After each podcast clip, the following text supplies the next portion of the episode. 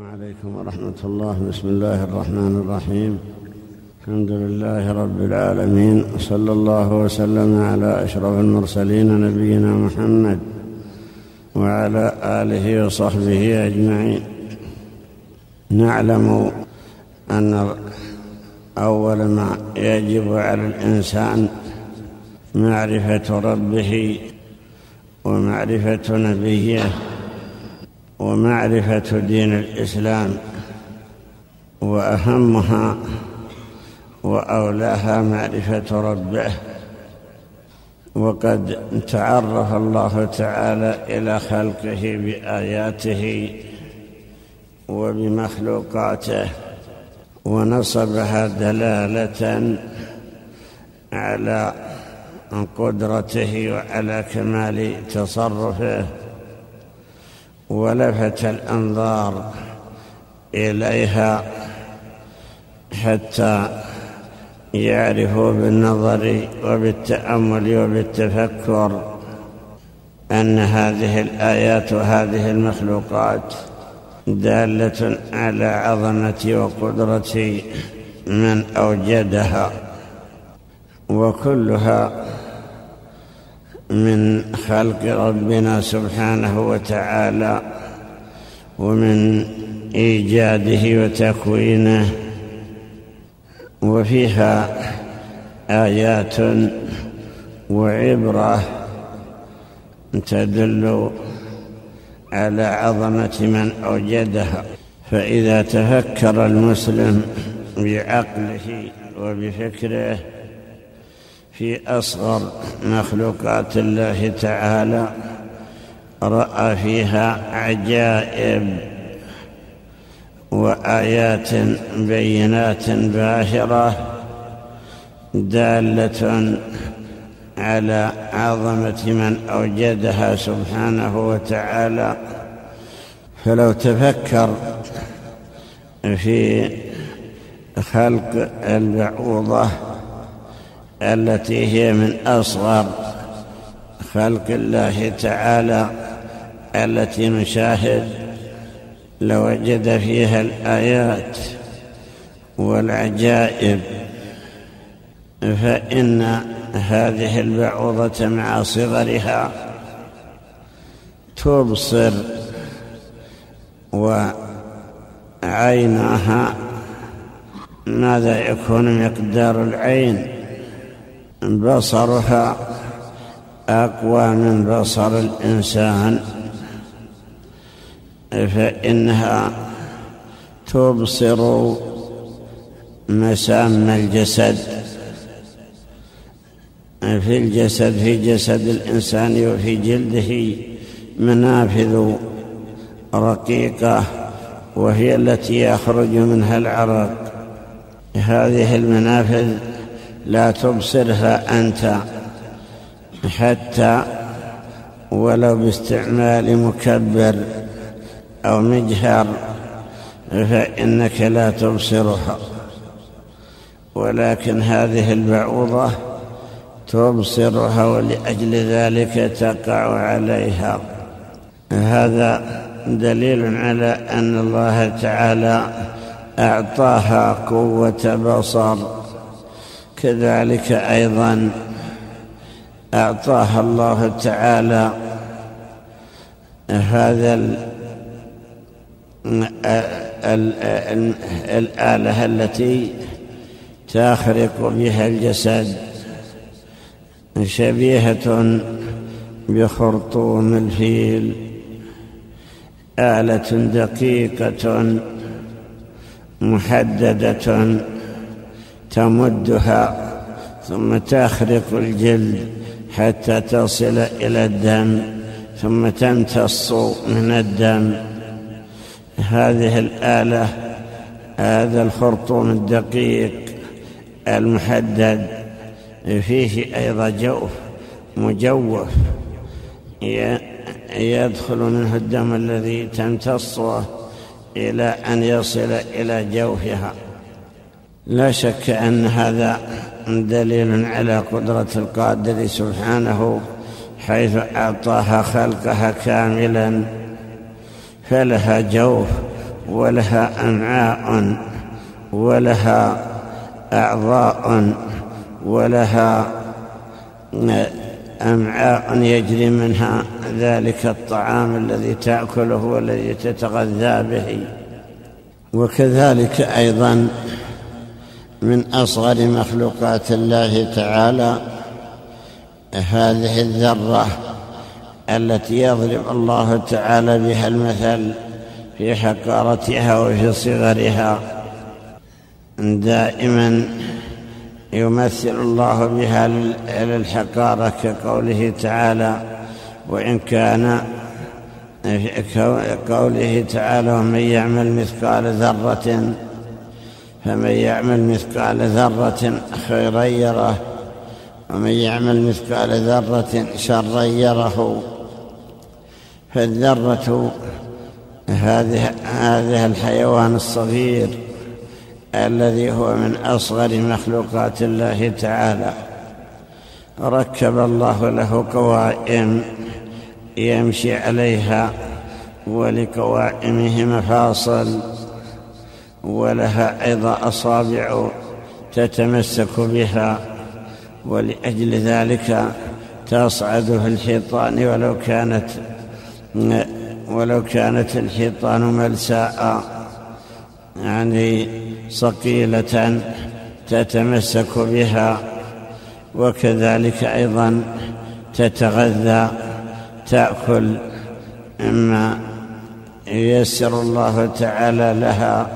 وتتوالد يعني يكون لها أولاد بيض تبيضه ثم بعد ذلك يفقس ويكون مثل الأصول ولها إذا فهم ولها إدراك ولها معرفة. لا شك أن هذا دليل على قدرة الله سبحانه وتعالى. ذكر ابن القيم رحمه الله في بعض كتبه أن رجلا حكى عن ذرة من الذرات أنها وجدت قطعة لحم صغيرة فعجزت عن نقلها. ثم إنها ذهبت وجاءت ومعها عدة من الذر ثلاث أو أربع. لو اجتمعنا على تلك القطعة لسحبناها وحملناها. لما رآهن قد أقبلنا رفع تلك القطعة فجئنا ونظرنا ولم يجدنها في الموضع الذي كانت تعهده فيه. ثم رجعنا وبقيت الأولى ولما بقيت جاء بتلك القطعة ووضعها. فلما وضعها ورأتها وشمتها حاولت أن تجرها فلم تقدر. فعند ذلك ذهبت وجاءت بذلك الذر الذي أخبرتهن من قبل. فلما أقبلنا رفع تلك القطعة وأبعدها فالتمسنا ولم يجدنها فرجعنا وبقيت الأولى ثم إنها لما بقيت وضعت تلك القطعة لها ولما وضعها وشمتها ذهبت أيضا تريد أن يأتي معها من ينقلها. فلما رآهن قد أقبلنا رفعها. فلما جئنا ولم يجدنها عمدنا إلى تلك الذرة فعضت كل واحدة منهن قائمة من قوائمها وقطعنها أي أنها كلفتهن وأتعبتهن أو كذبت عليهن. فهذا دليل على أن الله ركب فيهن عقولا وأفهاما يناسب ما خلقنا له.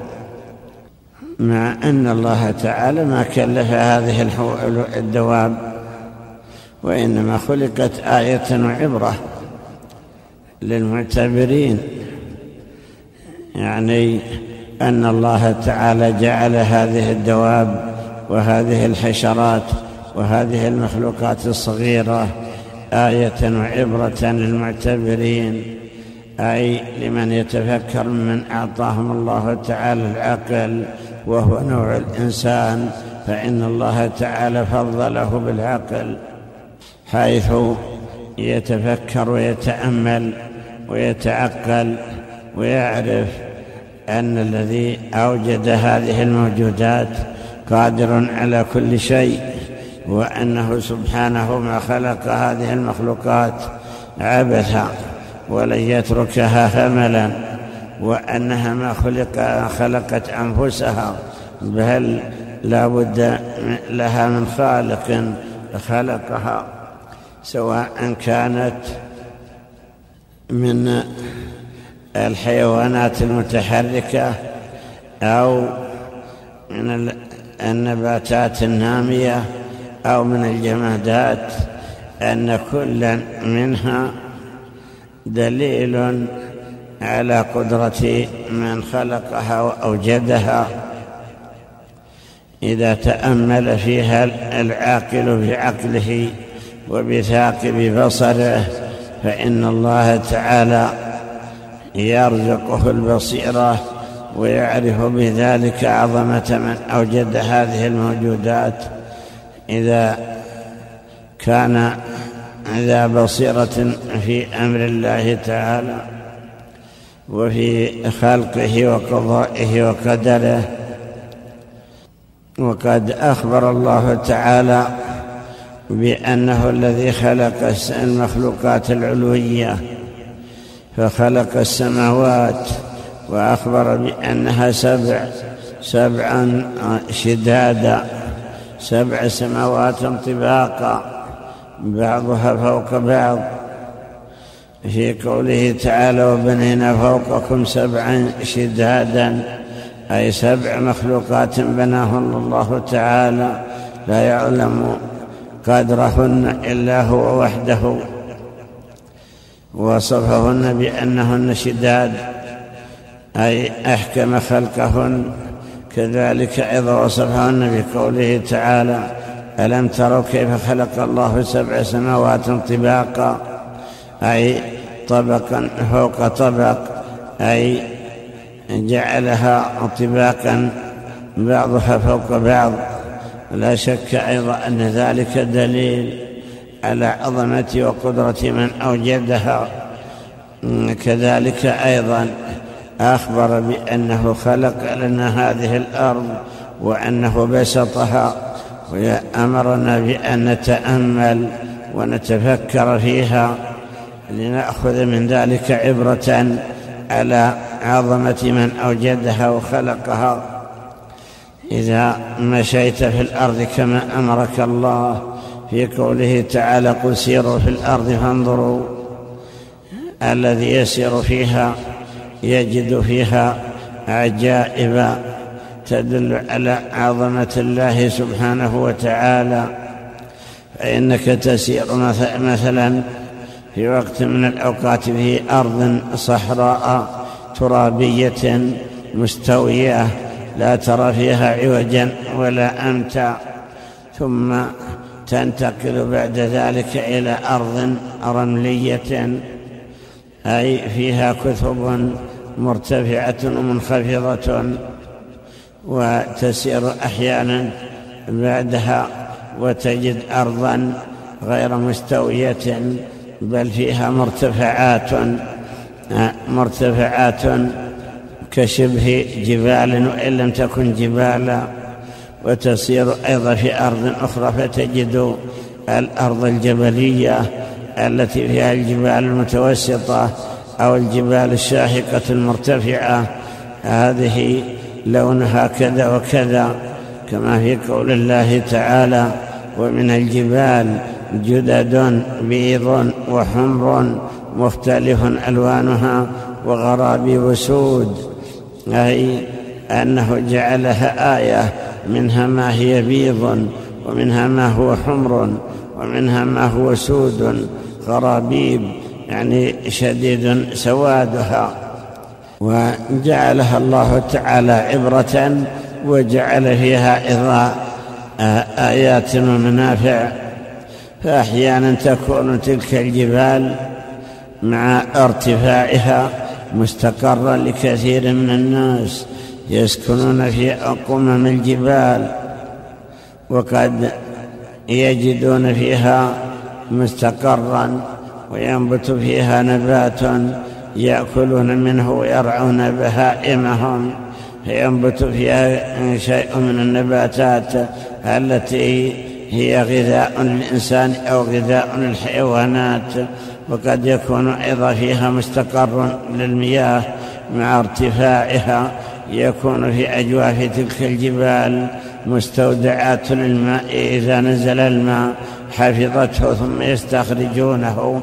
كما توجد أيضا تلك المستودعات في الأرض في كثير من بقاع الأرض. أي جعل الله تعالى هذه الأرض مجوفة. إذا جاء المطر امتلأت تلك المستودعات التي فيها والتي في جوفها. امتلأت من هذا الماء وربما إذا امتلأت ينبع فوق الأرض ويجري عيونا كما في قول الله تعالى وفجرنا فيها من العيون ليأكلوا من ثمره وما عملته أيديهم. أي فجر الله تعالى لهم الأرض عيونا وأنبع منها هذا الماء أو جعله مستودعا فيها يستخرجونه بآلاتهم وأجهزتهم إذا احتاجوا إليه للشرب أو لسقي الدواب أو لسقي الأشجار وما أشبه ذلك. وهكذا أيضا إذا أنزل الماء فإن هذه الأرض المستوية تنبت بأمر الله تعالى أنواعا من النباتات مع اختلافها فمنها ما يكون طعاما وعلفا للإنسان ومنها ما يكون علفا للطيور ومنها ما يكون علفا للدواب والوحوش. والحشرات وما أشبه ذلك كلها جعل الله تعالى في هذه الأرض ما تستقر له وما تعيش به. لا شك أن ذلك دليل على عظمة وقدرة الله تعالى على كل شيء. كذلك أيضا إذا نظرنا إلى هذه البحار التي تمتد على وجه الأرض. أي شيء يمدها. لماذا ما نضبت مع تتابع القرون عليها؟ قرون ألوف السنين ما نضبت ولا قل ماؤها ولا غارت بل مع تتابع القرون وهي ثابتة مستقرة ممتدة الأطراف لا يرى طرفها. ثم إن الله تعالى علم الإنسان الأدوات والآلات التي يسير بها في البحر. فعلم الله نبيه نوحا صناعة السفينة التي هي من أخشاب والعادة أن الخشب لا يرسخ ولا يغيص في الأرض بل يطفو فوقها يطفو فوق الماء لا يغيص فيه. فألهم الله تعالى نبيه نوحا فصنع سفينة كبيرة حمل فيها من آمن معه وحمل فيها الدواب. وقال الله تعالى له احمل فيها من كل زوجين اثنين من كل الدواب ومن كل الحشرات ومن كل البهائم.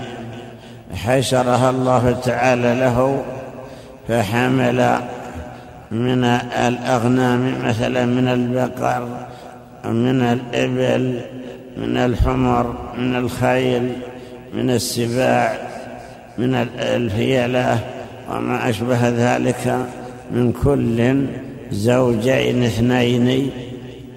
لأن الله حكم بأن ذلك الغرق يغرق من على وجه الأرض.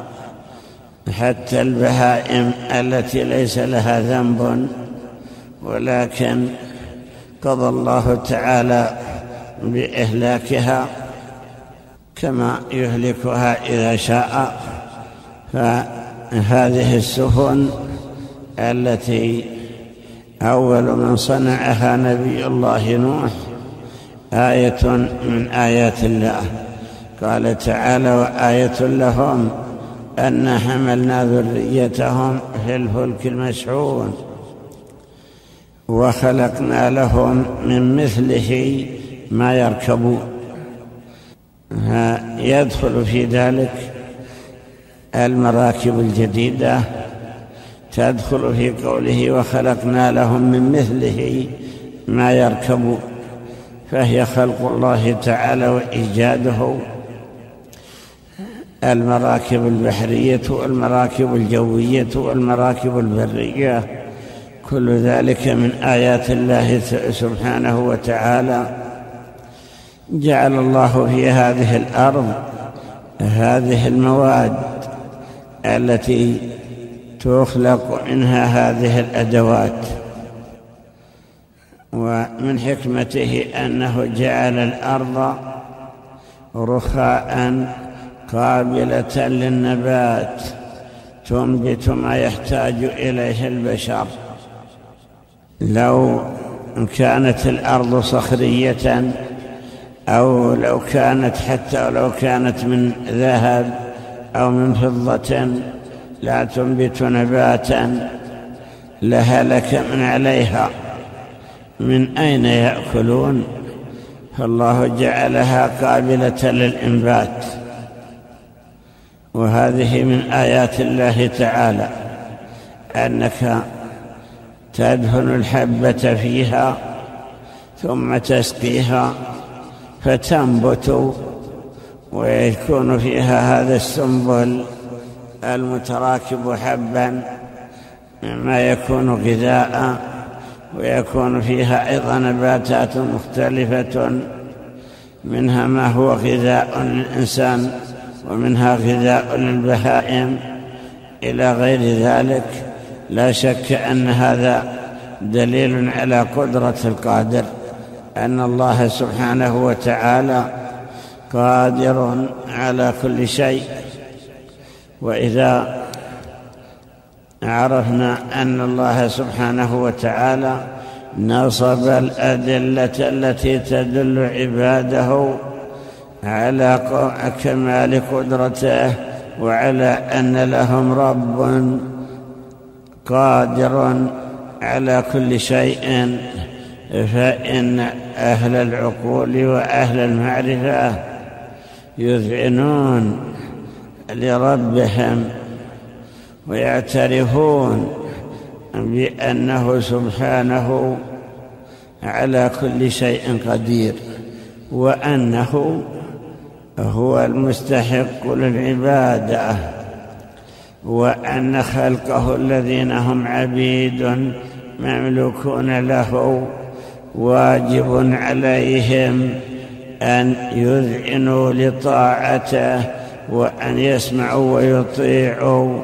وأن يتقربوا إليه بالقربات وأن يتبعوا شرعه وأن يمتثل أمره ويترك زجره فإن ذلك حقه عليهم بعد أن عرفوا أنفسهم وعرفوا ربهم بآياته وبمخلوقاته وبمعجزاته وعرفوا شرعه الذي أنزله على رسله وضمنه كتبه فمن رزقهم الله تعالى فكرا وعقلا ثاقبا فإنهم يعترفون لربهم بفضله وإنعامه عليهم ويحرصون على أن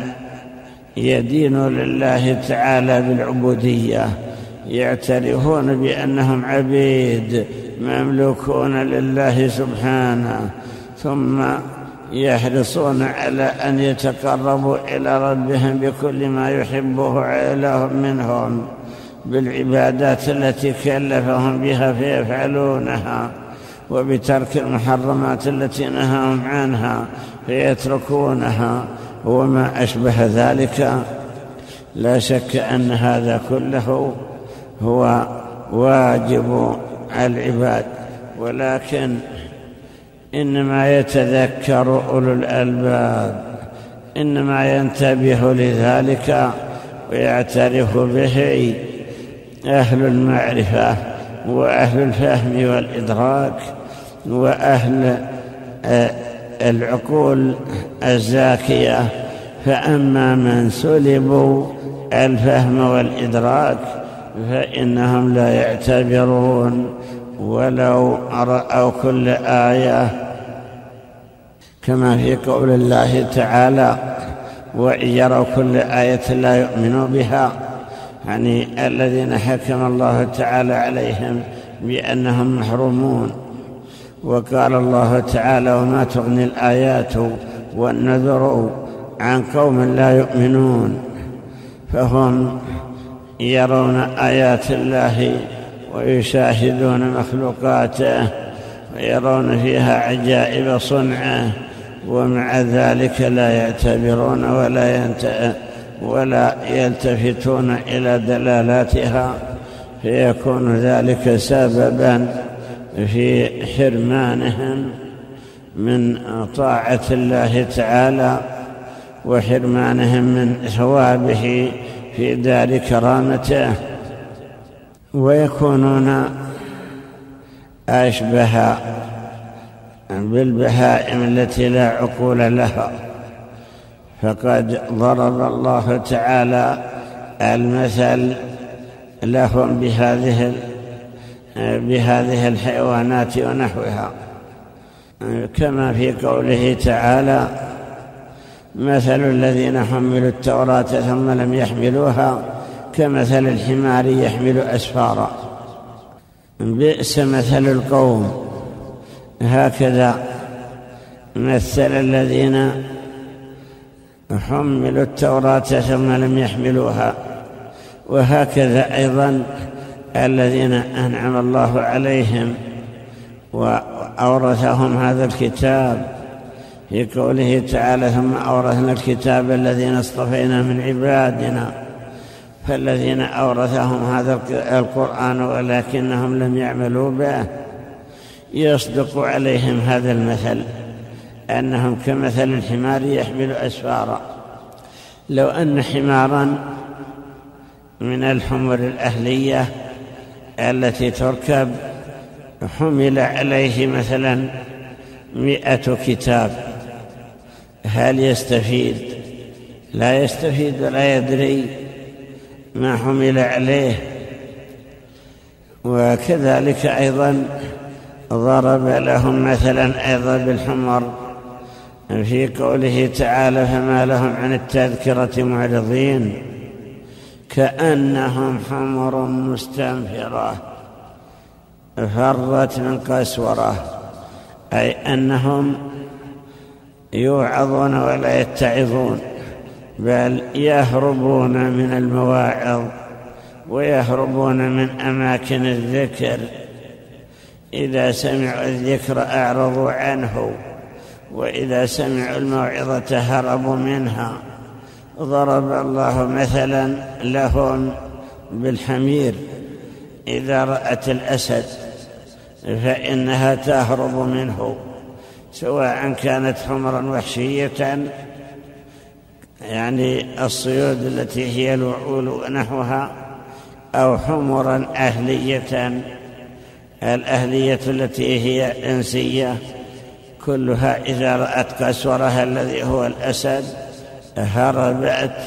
فهذا مثل سوء لمن حرموا من معرفة ربهم. وحرموا من ذكره والاتعاظ والتذكر وحضور مجالس الذكر. فالإنسان عليه أن يربع بنفسه عن ألا يكون شبيها بهذه البهائم التي لا حساب عليها. فلا يهرب من أماكن الذكر ونحوه بل يتأمل ويتفكر ويتعقل حتى يستفيد. وكذلك أيضا ضرب الله تعالى لهم مثلا في قوله تعالى ومثل الذين كفروا كمثل الذي ينعق بما لا يسمع إلا دعاء ونداء صم بكم عمي فهم لا يعقلون. هكذا ذكر الله تعالى هذا المثل. النعيق نعيق الراعي. إذا نعق بالغنم هل الغنم تفهم؟ لا تفهم ولكنها تسمع صوت وتتبع ذلك الناعق الذي ينعق بما لا يسمع إلا دعاء ونداء. سماعه من غير عقل. لا شك أن الغنم والإبل ونحوها إذا نعق لها الراعي فإنها تتبعه. ولكن هل تفهم ما يقول؟ إنما مجرد الصوت تتبعه. ولا لا تفهم إذا قال لها قفي. ولا إذا قال لها اذهب يمينا أو شمالا. لا تفهم ذلك. لأنها بهائم فهذا مثل الذين كفروا كمثل الذي ينعق بما لا يسمع إلا دعاء ونداء. فإذا عرفنا أن الله تعالى نصب هذه الآيات والدلالات فإنما ينتفع بها أهل العقول وأهل الفهم وأهل الذكاء الذين استعملوا عقولهم فيما ينفعهم دون من صد بقلبه عن ذلك أو جعل علمه وعقله وتفكيره في أموره الدينية الدنوي الدينية الدنية. نواصل القراءة. قال رحمه الله تعالى ذكر النجوم. قال حدثنا محمد بن يحيى قال حدثنا أحمد بن إسحاق قال حدثنا أبو أحمد قال حدثنا شريك سماك عن عكرمة عن ابن عباس رضي الله عنهما وكل في فلك يسبحون قال تدور في أبواب السماء قال حدثنا نوح بن منصور قال حدثنا الحسن بن محمد بن الصباح قال حدثنا حجاج عن ابن جريج قال حدثني عبد الله بن كثير أنه سمع مجاهدا رحمه الله تعالى يقول كل في فلك يسبحون قال النجوم والشمس والقمر كل قال كفلكة المغزل. قال وهو مثل الحسبان. قال فلا يدور المغزل إلا بالفلكة ولا تدور الفلكة إلا بالمغزل ولا تدور الرحى إلا بالحسبان ولا يدور الحسبان إلا بالرحى. كذلك النجوم كذلك النجوم والشمس والقمر في فلك لا يدمن إلا به ولا يدور إلا بهن. قال فنقر بإصبعه فقال مجاهد يدورون كذلك. كما نقر قال والحسبان والفلك يصيران إلى شيء واحد غير أن الحسبان في الرحى كالفلكة في المغزل كل ذلك عن مجاهد رحمه الله تعالى. قال حدثنا محمود الواسطي قال حدثنا عمرو بن أبي عاصم قال حدثنا أبي قال حدثنا شبيب عن عكرمة عن ابن عباس رضي الله عنهما في قول الله عز وجل فلا أقسم بالخنس قال الخنس نجوم يقطعن المجرة كما تجري الفرس الجوار الكنس يتوارين. قال أخبرنا أحمد بن عمرو بن أبي عاصم قال حدثنا أبي قال حدثنا شبيب عن عكرمة عن ابن عباس رضي الله عنهما في قول الله عز وجل والسماء والطارق قال النجم المضيء قال أخبرنا أبو يعلى قال حدثنا جعفر بن مهران قال حدثنا علي بن عابس عن السدي رحمه الله تعالى في قوله فلما جن عليه الليل رأى كوكبا قال هو المشتري وهو الذي يطلع نحو القبلة عند المغرب. قال حدثنا محمد بن الفضل بن الخطاب قال حدثنا إبراهيم بن مسعود. قال حدثنا أبو أسامة قال حدثنا زكريا عن أبي إسحاق عن سعيد جبير عن ابن عباس رضي الله عنهما قال إذا رأيتم الكوكب قد رمي به وتوارى فإنه لا يخطئ وهو يحرق ما أصابه ولا يقتل. قال أخبرنا أبو يعلى قال حدثنا هدبة قال حدثنا أبو هلال قال ذكر عند الحسن قيل ذكر عند الحسن حر سهيل وبرده وبرده فقال إن سهيلا لا يحر ولا يبرد ولكنه قضاء الله وأمره. قال حدثنا عبد الله بن محمد بن زكريا قال حدثنا سعيد بن يحيى حدثنا مسلم عن عنبسة عن السدي عن ابن عباس رضي الله عنهما قال في سهيل أمرت النجوم بأمر وأمر فخالف فخولف به. قال حدثنا عبد الله بن سيد قال حدثنا محمد بن ثواب قال حدثنا وكيع عن إسرائيل عن جابر عن الحكم قال لم يطلع سهيل إلا في الإسلام وإنه لمنسوخ. قال حدثنا ابن سيد قال حدثنا محمد بن ثواب قال حدثنا وكيع عن سفيان عن جابر عن أبي الطفيل أن علي رضي الله عنه كان إذا رأى سهيلا سبه وقال إنه كان عشارا باليمن يبخس بين الناس بالظلم ففسخه الله شهابا. قال حدثنا إسحاق بن أحمد قال حدثنا عبد الله بن عمران قال حدثنا إسحاق إسحاق بن سليمان عن عمر بن عن عمر بن قيس عن يحيى بن عبد الله عن أبي الطفيل رضي الله عنهما قال قال رسول الله صلى الله عليه وسلم لعن الله سهيلا كان عشارا يعشر بالارض بالظلم فمسخه الله شهابا. قال حدثني عبد الله بن قحطبة قال حدثنا بشر بن آدم قال حدثنا الضحاك بن مخلد عن سفيان عن خصيف عن مجاهد رحمه الله تعالى وأنه هو رب الشعرى قال الكوكب الذي وراء الجوزاء.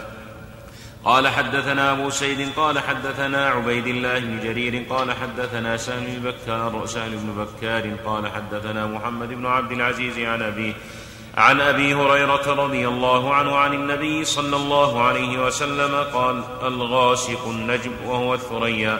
قال حدثني عبد الله بن قحطبة قال حدثنا نصر بن علي قال حدثنا بكار قال حدثنا محمد بن عبد العزيز بن عمر. ابن عمر بن عبد الرحمن بن عوف عن أبيه عن أبي سلمة عن أبي هريرة رضي الله عنه عن النبي صلى الله عليه وسلم شر غاسق إذا وقد قال النجم الغاسق قال حدثنا إبراهيم بن محمد بن الحسن قال حدثنا الربيع بن سليمان قال حدثنا أصبغ عن عبد الرحمن بن زيد بن أسلم رضي الله عنه في قوله ومن شر غاسق إذا وقب قال كانت العرب تقول الغاسق سقوط الثريا.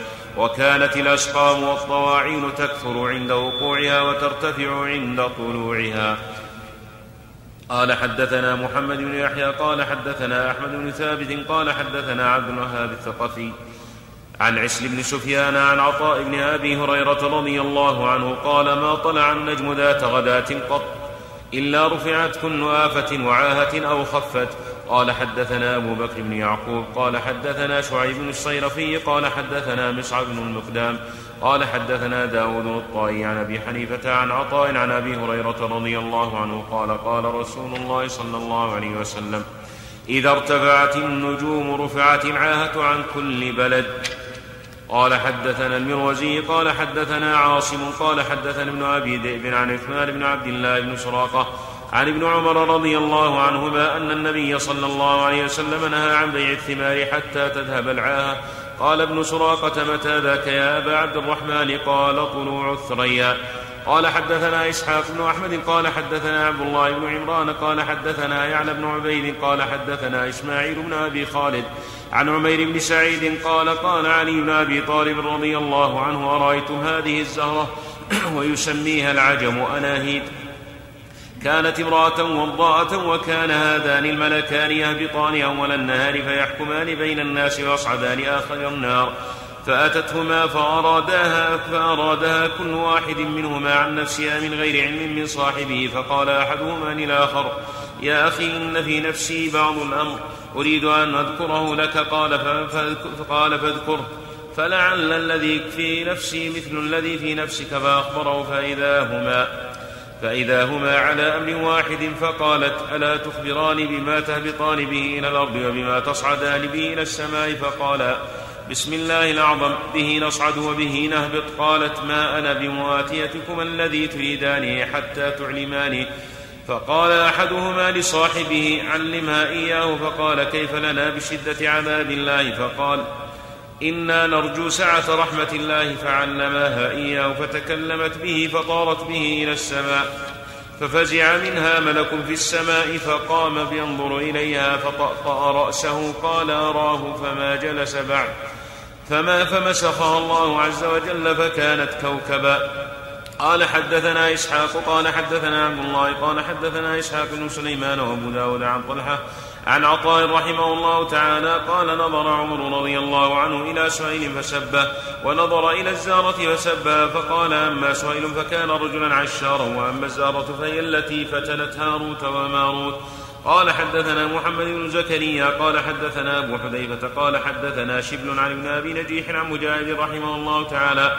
وأما هاروت وماروت فإن الملائكة عجبت من ظلم ابن آدم وقد جاءت به وقد جاءتهم الرسل بالكتب والبينات فقال لهم ربهم اختاروا ملكين ينزلهما يحكمان في الأرض بين بني آدم.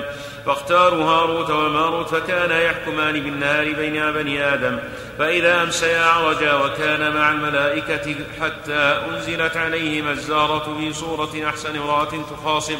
فقضيا عليها فلما قامت وجد كل واحد منهما في نفسه فقال أحدهما لصاحبه وجدت مثل ما وجدت؟ فقال نعم فبعث إليها. أن يتينا أن يتينا نقضي لك فلما رجعت قال لها قال لها وقضيا لها. ائتينا في البيت فأتتهما فلما بلغا ذلك واستحل افتتنا. طارت الزهرة فرجعت حيث كانت فلما أمسيا عرجا فزجرا. ولم يؤذن لهما ولم تحملهما أجنحتهما قال حدثنا أحمد بن الحسين الحداء قال حدثنا علي بن المديني قال حدثنا يحيى بن سعيد قال حدثنا عبيد الله بن الأخنس قال حدثني الوليد بن عبد الله بن أبي مغيث عن يوسف بن ماهك عن ابن عباس رضي الله عنهما قال قال النبي صلى الله عليه وسلم ما تعلم علما من النجوم تعلم شعبة من تعلم علما من النجوم تعلم شعبة من السحر فما زاد زاد قال أخبرنا أبو يعلى قال حدثنا العباس بن الوليد قال حدثنا يزيد بن زريع عن سعيد عن قتادة رحمه الله تعالى قال إن الله تبارك وتعالى خلق هذه النجوم لثلاث لثلاث خصال جعلها زينة زينة السماء وجعلها يهتدى بها وجعلها رجوما للشياطين. فمن تعاطى فيها غير ذلك فقد قلل رأيه وأخطأ حظه وأضاع نصيبه وتكلف ما لا علم له به وإن ناسا جهلة بأمر الله تعالى قد أحدثوا قد أحدثوا بهذه النجوم كهانة من غرس بنجم كذا وكذا كان كذا وكذا ومن ولد بنجم كذا وكذا كان كذا وكذا ولعمري ما من نجم إلا يولد به القصير والطويل والأحمر والأبيض والحسن والدميم. وما علم هذا النجم وهذه الدابة وهذه الطير شيئا من الغيب وقضاء. لا يعلم من في السماوات والأرض الغيب إلا الله ولعمري لو أن أحدا علم الغيب لعلم آدم الذي خلقه الله بيده وأسجد له ملائكته وعلمه أسماء كل شيء وأسكنه الجنة. يأكل منها رغدا حيث شاء ونهي عن الشجع عن شجرة واحدة فلم يزد به فلم يزد به البلاء حتى وقع بما نهي عنه. ولو كان أحد يعلم الغيب لعلم الجن حيث مات سليمان بن داود عليهما السلام فلبثت تعمل حولا في أشد العذاب وأشد الهوان لا يشعرون بموته فما دلهم على موته إلا دابة الأرض تأكل من سأته. أي تأكل عصاه فلما خر تبينت الجن أن لو كانوا يعلمون الغيب ما لبثوا في العذاب المهين. وكانت الجن تقول مثل ذلك إنها كانت تعلم الغيب وتعلم ما في غد فابتلاهم الله عز وجل بذلك وجعل موت نبي الله صلى الله عليه وسلم للجن عظة وللناس عبرة. قال حدثنا إبراهيم بن محمد بن الحسن قال حدثنا علي بن سالم الرملي قال حدثنا الوليد عن أحمد بن محمد بن كريم عن أبيه عن جده كريم أن ابن عباس رضي الله عنهما قال له يا غلام إياك والنظر في النجوم فإنه يدعو إلى الكهانة. قال حدثنا محمد بن زكريا. قال حدثنا أبو حذيفة حدثنا سفيان عن منصور عن إبراهيم رحمه الله تعالى وعلامات قال هي الأعلام التي في السماء وبالنجم هم يهتدون. قال يهتدون به في البحر في أسفارهم. قال حدثنا إبراهيم بن محمد بن الحسن قال حدثنا أحمد بن سعيد قال حدثنا ابن وهب قال حدثنا ابن لهيعة عن أبي صخر عن القرظي رحمه الله تعالى قال ذكر عنده علم النجوم فقال والله ما في النجم موت أحد ولا حياته إنما جعل له إنما جعل الله عز وجل النجوم زينة ورجوما للشياطين. قال حدثنا إبراهيم بن محمد قال حدثنا محمد بن, بن هاشم قال حدثنا محمد بن شعيب عن عمر مولى غفرة أنه سمع القرظي رحمه الله تعالى يقول والله ما لأحد من أهل الأرض في السماء من نجم ولكن يتبعون الكهنة ويتخذون النجوم علة.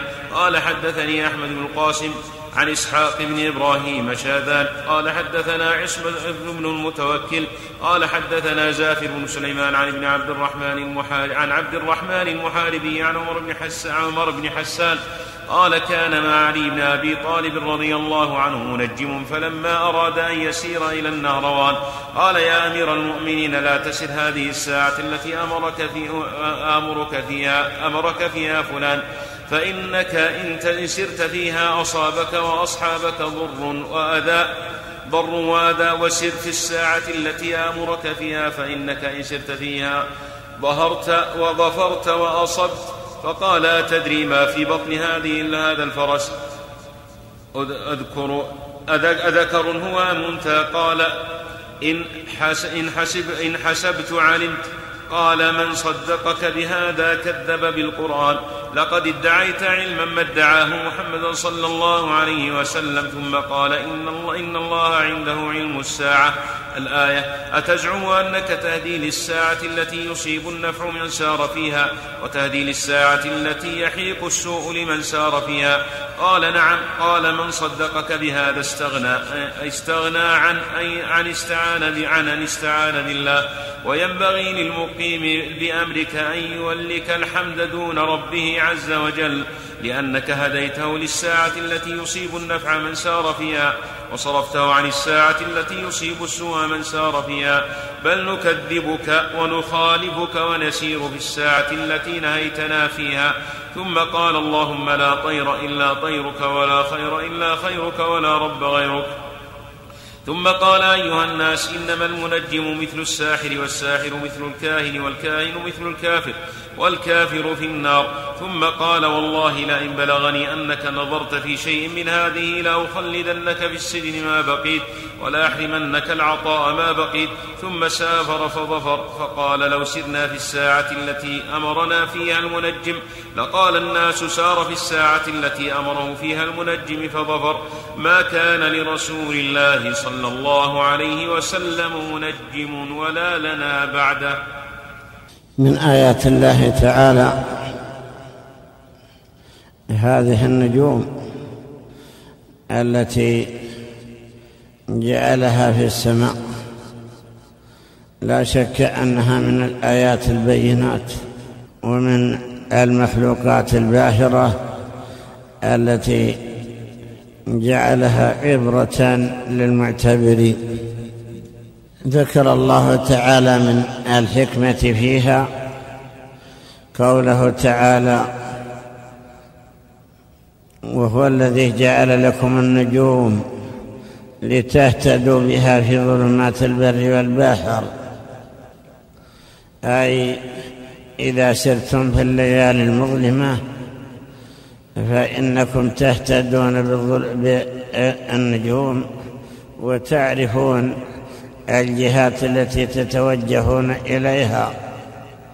إذا كنتم أهل معرفة بمواقع هذه النجوم وقد أقسم الله تعالى بمواقعها فلا أقسم بمواقع النجوم وإنه لقسم لو تعلمون عظيم. مواقعها التي خلقت فيها والتي هي مسيرة مسخرة. كذلك قال تعالى ولقد زينا السماء الدنيا بمصابيح وجعلناها رجوما للشياطين فجعلها الله تعالى زينة. قال تعالى إن زينا السماء الدنيا بزينة الكواكب وحفظا من كل شيطان مارد. لا يستمعون إلى الملأ الأعلى ويقذفون من كل جانب. فأخبر تعالى بالحكم التي في هذه النجوم. الأولى أنها أن هذه النجوم زينة للسماء. إذا كانت الليلة مظلمة وأنت في برية ونظرت إلى السماء ونجومها تزهر من هنا ومن هنا. عرفت أنها زينة من أفضل الزينة التي جعلت للسماء الدنيا وزينا السماء الدنيا بمصابيح. ثانيا جعلها الله تعالى علامات يهتدى بها. في قوله تعالى وبالنجم هم يهتدون. يسيرون في الظلمات في الليالي المظلمة ويعرفون الجهة التي يتوجهون إليها. جهة كذا وكذا. فيكون ذلك علامة ودلالة لهم على المقصد الذي يقصدونه ويريدونه حتى لا يضلوا. كذلك جعلها الله رجوما للشياطين. الشياطين الذين يصعدون إلى السماء فيسترقون السمع من الملائكة فيرجمون. كما في قول الله تعالى وجعلناها رجوما للشياطين. فإذا رأيتم هذه النيازك وهذه الشعوب التي يرمى بها فإنما يرمى بها الشيطان أو الشياطين الذين يسترقون السمع. في حديث عن النبي صلى الله عليه وسلم أن الشياطين والجن يكون بعضهم فوق بعض. فإذا سمع أحدهم كلمة من الأمور الغيبية يلقيها إلى من تحته ثم يلقيها الآخر إلى من تحته حتى يلقوها على لسان الساحر أو الكاهن من الإنس. ولكن يرجمون بالشهوب فتحرقهم تلك الشهوب التي أخبر الله بأنهم يرجمون بها فهي رجوما للشياطين. هذه من الفوائد التي خلقت لها النجوم. ولا شك أيضا أنها عبرة للمعتبرين وأن فيها أيضا معرفة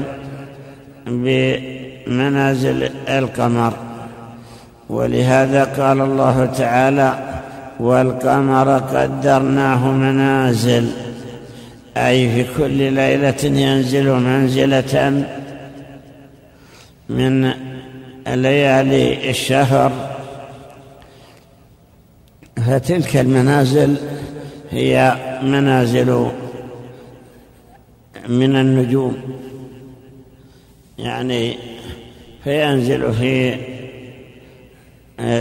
في الثريا في ليلة وفي الليلة التي بعدها في الدبران أو محاذيا للدبران وفي الليلة بعدها الهقعة وفي الليلة التي بعدها الهنعة وهكذا. هذه منازل القمر والقمر قدرناه منازل. وفي هذه النجوم أيضا منفعة معرفة الحساب. ولهذا قال الله تعالى والشمس والقمر بحسبان النجم والشجر يسجدان. فحسبان يعني تعرفون بها الحساب وتعرفون بها المواضع التي تحتاجون إليها. فبها يعرف إقبال الشتاء وإقبال الصيف وإقبال الربيع أو الخريف ويعرف أيضا أوقات البذورات.